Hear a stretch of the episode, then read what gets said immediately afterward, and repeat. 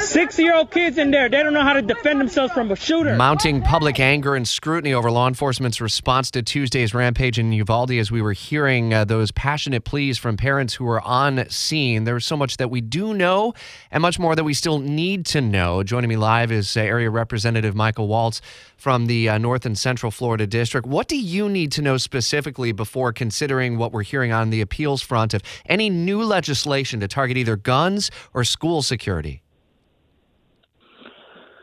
Yeah, thanks so much. Uh, look, uh, the more we learn, I think the more questions we have, uh, not only for, for these parents uh, that are in this horrific, tragic situation, uh, but as you, as you just said, for the really for the whole country. Um, and, and the more we learn about law enforcement's response, and look, God bless those um, uh, border patrol agents and others who went into the line of fire uh, and, and took care of the shooter. But why?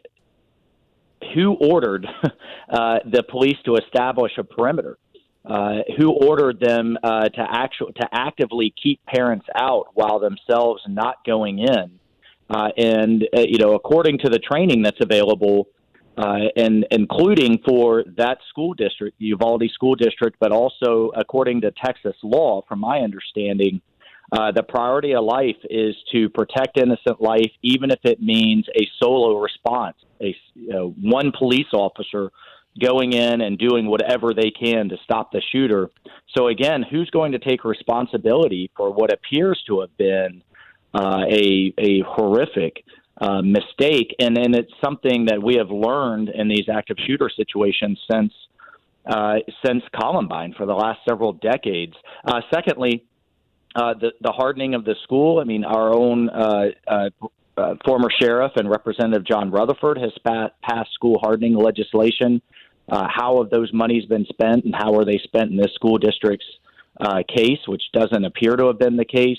Uh, there are just uh, a number of questions. And then, how did this uh, how did this 18 year old uh, obviously deranged individual? What happened with his background check? How did a high school dropout who was unemployed afford the couple of thousand dollars? Where did they get the money uh, to purchase these rifles and all of this ammunition?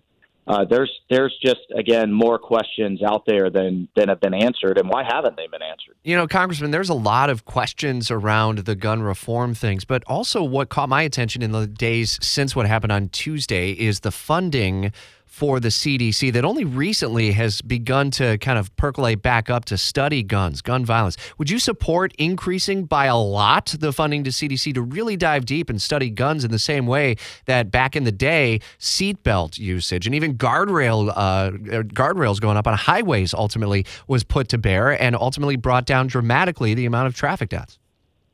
Yeah, I I would um, I think we absolutely deserve to understand uh, what's going on. The you know, for example, if this un- individual had shotguns uh, versus pistols uh, versus uh, this this type of rifle.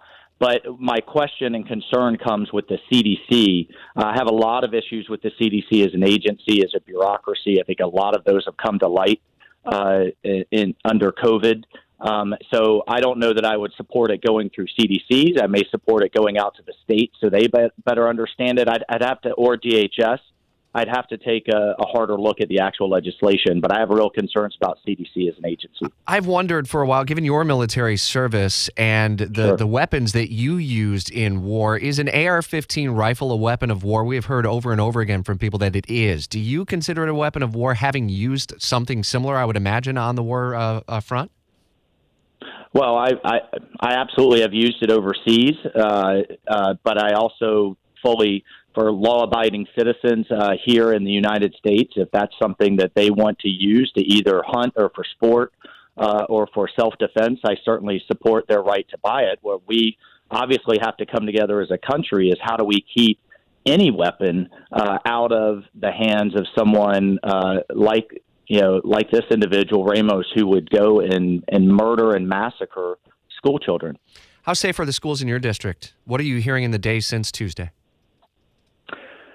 Well, I, I think it really is uh, apparently uh, varying by state. Uh, I am I am confident in the safety of the schools uh, in in you know, particularly in Volusia County and Flagler and others that have implemented a number of the laws uh, and and the training with uh, in particular with school safety officers. Uh, that is still uh, ha- has a ways to go, um, but uh, but I do think we're heading in the right direction. All right, Congressman Michael Waltz from Northeast Florida and Central Florida. We always value the time. Thank you.